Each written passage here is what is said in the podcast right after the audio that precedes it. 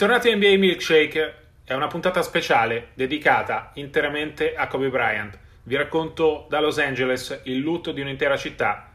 e con Riccardo cerchiamo di ricordare chi è stato Kobe Bryant e cosa lascia l'NBA.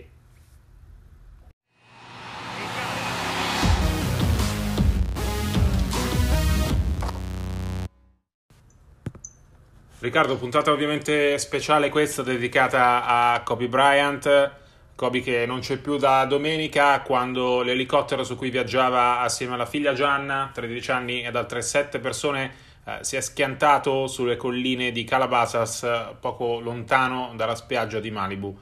È un lutto continuo non solo a Los Angeles e non solo in NBA, ma un po' in tutto il mondo perché Kobe era un'icona globale che è andata Uh, da tempo ben oltre i confini di un campo da basket, per cui vediamo Murales nelle Filippine, vediamo giocatori in Australia che scendono in campo all'Australian Open indossando le maglie di Kobe, uh, vediamo tante dimostrazioni di affetto da tutto il mondo, compresa uh, l'Italia dove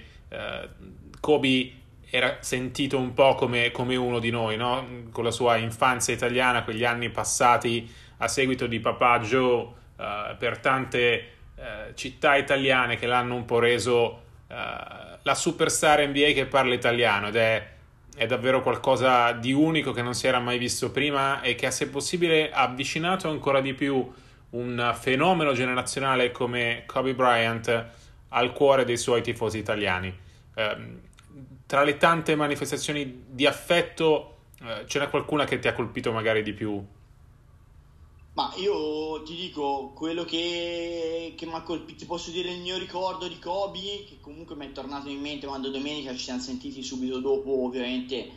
la notizia per capire come trattarla poi per Gazzetta. Eh, mi ha colpito tanto, io mi ricordo quello che mi aveva detto Kobe rispondendo in italiano a una conferenza stampa a Sacramento eh, gli avevo fatto la domanda in italiano chiedendogli insomma se fosse lusingato da questo farewell tour, no? questo giro per arena in questo suo ultimo anno, dagli applausi scroscianti tra virgolette dei nemici, perché insomma eh, gli veniva reso tributo e omaggio da chi per anni l'aveva considerato un nemico, un rivale sportivo e era stato battuto da Kobe Bryant tante volte. E lui mi aveva risposto in italiano e mi aveva detto che aveva lavorato duro tanti anni ed era orgoglioso di aver ottenuto questo, questo risultato. Ecco, alla luce dei fatti di adesso fa ancora più specie vedere come quel tributo di tutti a 360 gradi che gli era stato eh, tributato appunto sul campo per l'addio uh, del Kobe campione una magnitudo molto più grande è stato reso a livello globale, a livello mondiale, nel momento dell'addio più doloroso, quello che non ci saremmo mai aspettati. Sì, è decisamente un momento molto triste, sento tanti eh, anche sui social che eh, nonostante siano passati ormai diverse ore, qualche giorno dalla, dalla tragedia, continuano eh, quasi a non accettarla e quella, quello stesso atteggiamento di incredulità è un po' la prima reazione che tutti abbiamo avuto uh, domenica sera, no? quando è, uh, sono cominciate a diffondersi le prime voci che parlavano uh, della morte di Kobe Bryant. Kobe Bryant è come Superman, non, non, non muore, no? è, è, è, un, è, l'idolo di tutti, è qualcosa, è qualcosa di così inaspettato, così tragico, così inatteso che la prima reazione è rifiutare una notizia del genere. E, ehm, la notizia ovviamente è resa ancora più tragica dal fatto che sull'elicottero ci fosse, ci fosse Gianna, eh, la sua secondogenita, eh, quella tra le sue quattro figlie che sembrava aver ereditato da lui la stessa passione per il gioco, stessa, eh, le stesse movenze, il video in cui Kobe insegna alla figlia a, a giocare, in cui le spiega a bordo campo di una partita NBA lo schema che hanno appena visto, sono diventati immediatamente ancora più virali e, e credo che faccia male a tanti tifosi vederli, eh, continuare a vederli e continuare a ricordare che cos'era Kobe. Il mio ricordo di Kobe, lo aggiungo al tuo Riccardo, è proprio legato a, a, a, a quella che era la sua nuova missione. Eh, nella vita, cioè eh, diventare un papà, un papà migliore, diventare uno scrittore migliore. Magari di, di, questa sua seconda parte parleremo anche dopo. Uh, però la, la, cosa del papà orgoglioso eh, credo sia il lato di Kobe Bryant che è emerso più prepotentemente dopo il suo ritiro. Il mio ricordo è questo, era il novembre del 2017 ed ero a Parigi grazie a Nike per intervistare proprio Kobe. Detto che il protocollo prevedeva un'intervista in inglese e lui appena capito che eravamo uh, un gruppetto di giornalisti italiani ha uh, zittito il PR dicendo che l'avrebbe fatta in italiano e mi ha raccontato questo aneddoto che la dice tutta sulla sua uh, voglia di Italia e la sua voglia di essere papà. in quel momento era nata da poco Bianca, la sua, la sua terzogenita, e, e, e Kobe mi, mi stupì raccontandomi questo aneddoto. Mi disse, eh, sai, con mia, con mia, figlia le sto insegnando a dare, a dare il 5 con la mano e, e lo sto facendo con, uh, cantando le Gimme 5 di Giovanotti. E il lato tenero di Kobe, il lato umano è qualcosa che non era mai emerso nei suoi anni con la maglia dei Lakers. Avevamo sempre eh, ammirato e apprezzato questo campione quasi robot, nel senso che aveva una sola cosa in testa, e cioè vincere le partite cercando di essere sempre e comunque la miglior versione possibile di se stesso. Eh, il lato umano di Kobe, questo suo volersi dedicare alle figlie e la passione con cui seguiva Gianna, credo ne sia un esempio, è qualcosa che a mio parere l'ha reso ancora più vicino alla gente e più, più umano e più... Uh, e ha fatto sentire tante persone come se avessero perso un amico, un fratello, un familiare quando, uh, quando se n'è andato lui. Sì, io aggiungo due cose. Uno che purtroppo questi campioni dello sport insomma ci sembrano immortali, no? Come dicevi tu prima, però purtroppo la cronaca ci ha, ci ha abituato a tragedie di questo tipo, anche se poi non ti abitui mai. Insomma, io ero piccolo quando morì Ayrton Senna, insomma, indimenticato campione di Formula 1 che era un numero uno nel suo sport esattamente come Kobe quello, nei motori abbiamo avuto una perdita importante di Simoncelli eh, su due ruote in questo, in questo, caso ma ci sono altri due grandi campioni che secondo me vanno citati eh, anzitutto Marco Pantani che pure lui insomma eh, io, io ho sempre detto che vincenti o perdenti questi atleti qua ci davano comunque l'idea dell'invincibilità, quell'aura di invincibilità per, per l'atteggiamento, no? Ossessionato, implacabile, eh, l'atteggiamento da campioni eh, che comunque davano tutto sempre con una preparazione addirittura maniacale al loro sport. E l'altro naturalmente Schumacher, che per fortuna è vivo, ma insomma la sua tragedia è stata una tragedia incredibile, eh, proprio per dinamiche esattamente un pochino come è incredibile quella di, di Kobe e perché insomma in uno sport con mille rischi è successa in un contesto esterno. La seconda, e ti dico, la seconda cosa invece che voglio sottolineare è della sua italianità è proprio questa eh, sua capacità, insomma gli americani sono spesso robotici, eh, io lo, l'ho raccontato tante volte nei miei quattro anni di esperienza da residente, sono un pochino schiavi del protocollo, della procedura, insomma tendono a vivere un pochino inside the box, per questo si, si usa l'espressione outside the box, no? Uh, sono un pochino figli dei loro tempi e faticano ad avere una visione a 360 gradi, hanno quella davanti e si fermano lì. Ecco, Kobe secondo me è un campione, è stato un campione a 360 gradi e il motivo per cui è amato a livello mondiale così tanto, oltre ai meriti sportivi, è proprio perché l'uomo e il campione era comunque un campione a 360 gradi. In questo caso voglio dirti, essere cresciuto dai 6 ai 13 anni in Italia, aver studiato in Italia, eh, con la nostra malcapitata Italia ne diciamo di tutti i colori e abbiamo spesso ragione per tanti motivi e per tante situazioni che in Italia ci fanno ovviamente storcere il naso e scuotere la testa, però eh, aver studiato, aver fatto le scuole in Italia dove comunque c'è un'elasticità di pensiero eh, che ti permette di guardare oltre quello che hai davanti e di imparare a ragionare secondo me è uno dei valori aggiunti, forse il valore aggiunto di Kobe che nessuno sottolinea ma che oggi io mi sento anche da italiano oltre da appassionato di eh, basket e reporter di basket NBA di voler sottolineare. Non so se tu lo condividi o se è un pensiero solo mio. No, assolutamente sì. Kobe la possiamo considerare la prima vera superstar globale eh, prodotta eh, non semplicemente dal basket americano, ma dal, dal mondo, perché Kobe ovviamente si è formato in Italia, come hai giustamente ricordato tu. Eh, lui stesso, mh, anche nei, nei, vari messaggi nella parte finale della sua carriera, ha ricordato quanto abbia fatto fatica una volta tornato a Filadelfia a reinserirsi al liceo e a, ri- a riabituarsi ai modi di vivere americani, perché Kobe,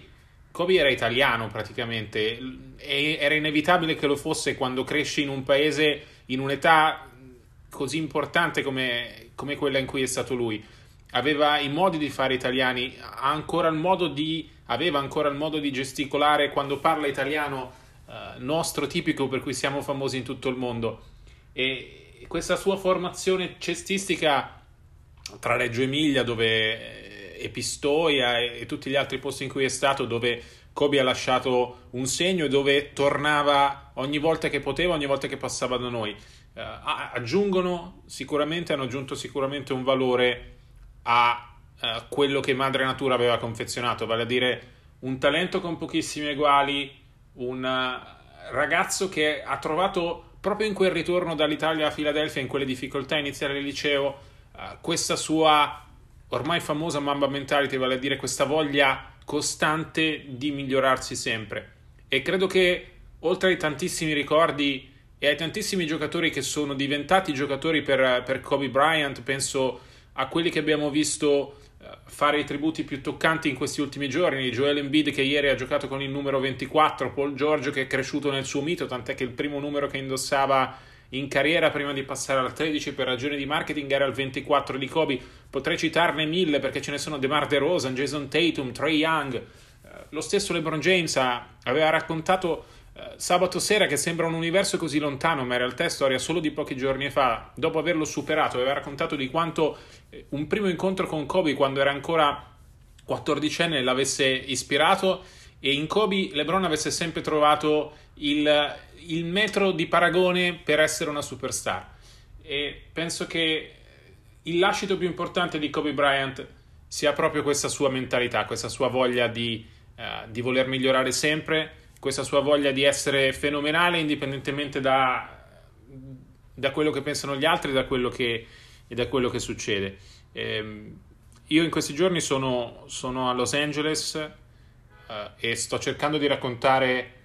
la sofferenza di una città che ha perso un amico e un fratello. Questa è la cosa che più mi ha colpito nel, nel parlare con le persone qui. Eh, sono stato fuori dallo Staples Center ieri e tutte le persone con cui ho parlato mi hanno detto che questa, questo lutto fa ancora più male perché non hanno perso solo un campione, ma hanno perso uh, una sorta di, di, amico con cui sono cresciuti. C'era un ragazzo che mi ha raccontato di essersi appassionato ai Lakers quando aveva sette anni per Kobe Bryant, di aver vissuto la sua vita cercando di imitare Kobe non necessariamente su un campo da basket, ma, ma nella vita ed era vestito da capo a piedi di giallo-viola, eh, quasi in lacrime davanti a uno dei tanti memoriali eh, fuori dallo Staples Center, a raccontarmi di come si sentisse ad aver perso eh, un familiare o un amico. Ed è lo stesso sentimento che mi ha raccontato invece un signore un po' più attempato che aveva la numero 8 di Kobe. Eh, mi ha detto che il primo autografo di Bryant l'aveva avuto quando lui aveva 17 anni, quando Kobe aveva 17 anni e l'ultimo se l'era fatto fare il giorno del suo addio al basket. Uh, mi ha detto quando ho saputo della notizia è stato come uh, ricevere un pugno nello stomaco e più passa il tempo più, più, fa male perché è un dolore che provi solamente quando perdi un amico o, o un familiare.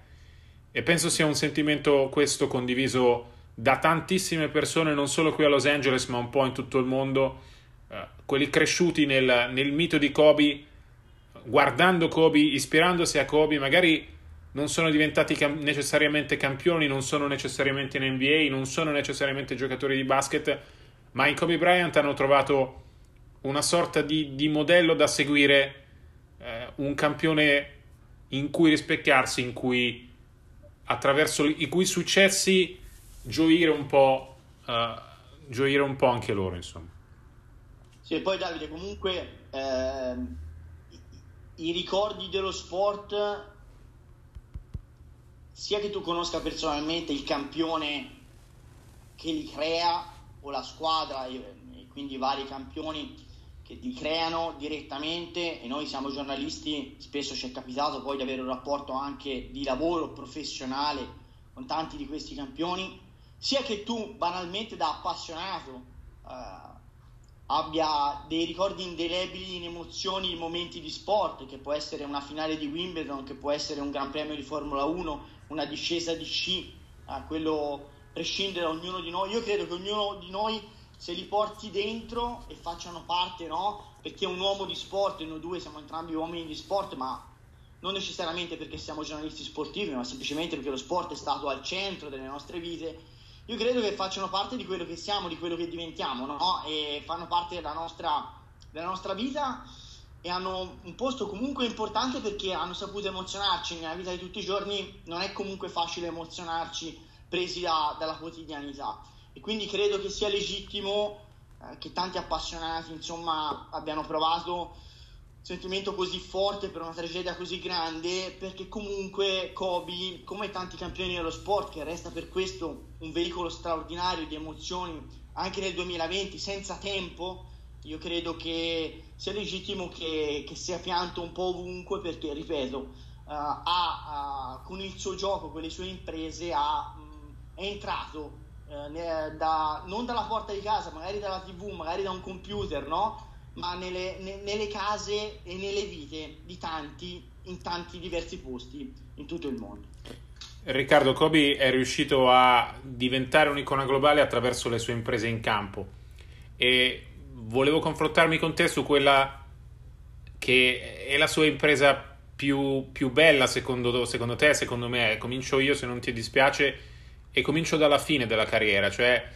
i, i 60 punti contro Utah nella sua partita d'addio non sono necessariamente la partita più bella di Kobe Bryant o quella più significativa della sua carriera. Parliamo di un giocatore che ha vinto 5 anelli, due medaglie olimpiche, eh, ha vinto due volte l'MVP della Finals, una volta eh, l'MVP della regular season è stato 18 volte All-Star. In quella partita, per tutto quello che ha significato in quel momento, secondo me si è vista l'essenza di Kobe Bryant. Ricordiamoci che il tour d'addio era stata una tappa piena di emozioni in tante città, come ricordavi anche tu, eh, che l'avevano additato come nemico e che invece si, si, trovavano ad applaudirlo come se fosse uno dei loro, ma era stata anche una enorme sofferenza fisica per un giocatore eh, di 38 anni logorato da, eh, dai tanti minuti in NBA, non più tornato se stesso dopo il terribile infortunio al tendine d'Achille del 2013 che possiamo considerare eh, l'inizio del declino della sua carriera. In quella partita, in quell'ultima partita, si sono visti sprazzi del, del vecchio Kobe Bryant, quello che aveva fatto emozionare i tifosi, che era diventato una leggenda dei Lakers, e chiudere in quel modo quella stagione. Nessuno si ricorda che quella è la peggior stagione della storia dei Lakers. Tutti si ricordano i 60 punti di Kobe, eh, come sia riuscito a mettere in ginocchio Utah a vincere la partita da solo come nell'ultimo quarto Byron Scott gli abbia chiesto se se la sentisse ancora di giocare e lui nonostante fosse visibilmente eh, in difficoltà a livello fisico si sia alzato dalla panchina e si è tornato in campo per voler vincere. Credo che quella partita per tutto quello che eh, ha significato rifletta l'essenza di Kobe Bryant. Voglioso di migliorarsi, voglioso di essere il migliore fino all'ultimo momento che ha passato su un campo di gioco e per quanto mi sarebbe piaciuto magari eh, vederlo in Italia anche solo per, per, poche partite come aveva promesso più volte e come andò effettivamente vicino a fare nel 2011 durante il lockout, credo che quello sia stato il finale perfetto di una carriera leggendaria e che ormai ci ricorderemo per tanto tanto tempo. Ma io guarda, ho un ricordo diverso e il mio ricordo è sono i due tiri liberi segnati dopo la rottura del tendine d'Achille. Cioè è una cosa assolutamente folle raccontata così e c'è tutta la mamba mentality, c'è tutto il desiderio di andare oltre la logica, oltre i limiti del tuo corpo, insomma, io mi sono rotto il tendine d'Achille, anche per un attimo mi sono rialzato e poi sono stramazzato a terra perché ovviamente non hai sostegno. Eh, in un'epoca in cui le stelle NBA pensano solo al brand, agli affari, al business, sono stati introdotti concetti come load management, eh, che sono completamente, secondo me, l'antitesi di quello che è lo sport e soprattutto lo sport di squadra, perché ovviamente uno sport individuale la gestione del corpo è fondamentale, ma parliamo di un interesse specifico e non un interesse corale di un gruppo di lavoro. Ecco che un campione che va a tirare comunque i liberi della lunetta dopo aver subito un infortunio di quella portata ti dimostra l'orgoglio, l'amore per lo sport, il sacrificio per la squadra, c'è dentro un po' di tutto secondo me non sarà stata un'impresa sportiva per un giocatore di tiri liberi, ne ha segnati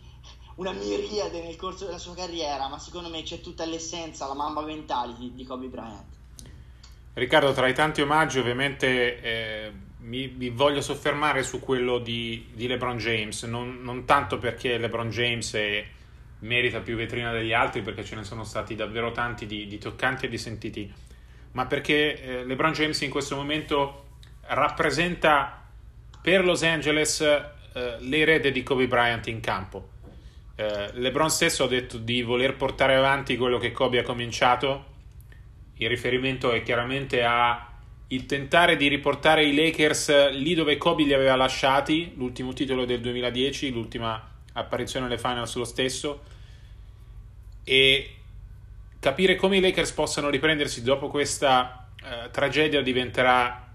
uno dei motivi di, del resto di questa stagione sportiva. È difficile pensare adesso che si possa voltare pagina, ma l'NBA ovviamente è andata avanti, ha fermato solo Lakers Clippers che si sarebbe dovuta giocare uh, martedì, ma che ovviamente era impossibile da giocare. Sì, fammi aggiungere Davide, era impossibile anche, spieghiamo ai nostri lettori, non solo per una ragione uh, etica o per, per un tributo uh, più o meno doveroso, ma anche per una ragione di ordine pubblico, nel senso cosa sarebbe successo intorno allo Staples Center con un pellegrinaggio di mezza città, eh, come, che garanzie di sicurezza ci potevano essere per un pellegrinaggio che sarebbe stato scontato. Poi queste cose alla gente non vengono raccontate, ma tu sei a Los Angeles, la verità è che sarebbe stato un, delirio dal punto di vista proprio della sicurezza da garantire agli abitanti di Los Angeles che sicuramente si sarebbero recati fuori dal palazzo che eh, lo Staples Center è downtown, lo sai meglio di me, e quindi insomma sarebbe creato un bel caos. Per cui diciamo Silver da questo punto di vista eh, si è trovato comunque eh, a, a, fare una mossa che non poteva non fare, forzata dalle circostanze. Tra l'altro se LeBron, mh, conoscendo LeBron, credo che difficilmente sarebbe sceso in campo e quindi a maggior ragione eh, il derby diventava un pochino complicato giocarlo. Scusa la parentesi, ma secondo me è giusto raccontare anche queste dinamiche qua, insomma. No, assolutamente. Io ieri sera ero davanti allo Staples Center quando si sarebbe dovuta giocare la partita era un pellegrinaggio continuo di persone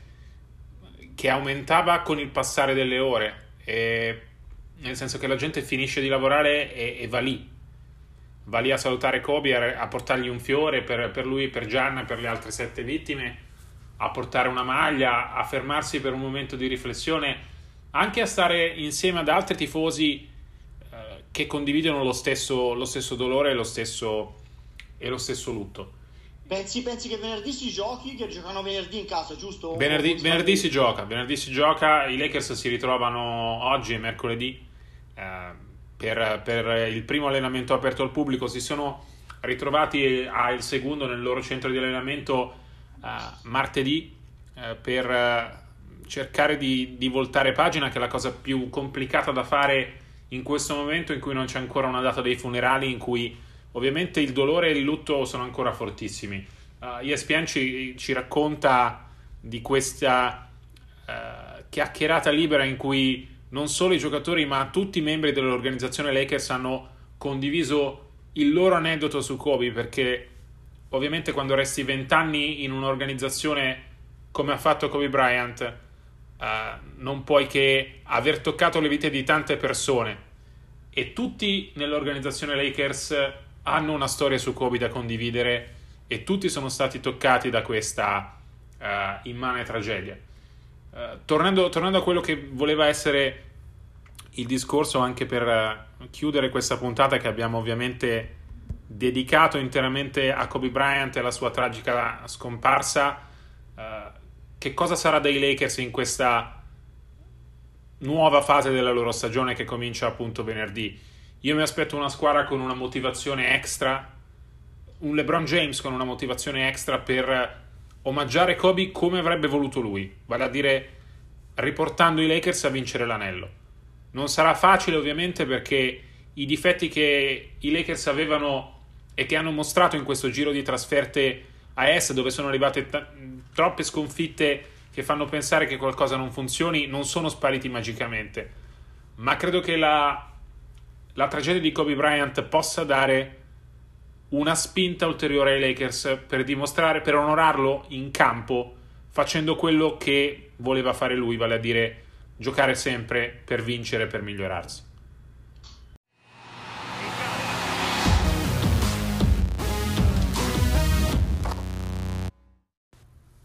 Si chiude qui la puntata numero 16 della, stagione, della seconda stagione di NBA Milkshake.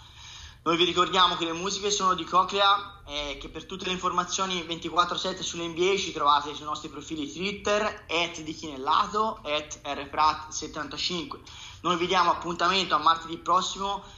può variare nel caso in cui Davide rimanga ancora a Los Angeles a seguire eh, il seguito eh, di quanto succede in chiave Lakers e Kobe Bryant. A presto e buon NBA!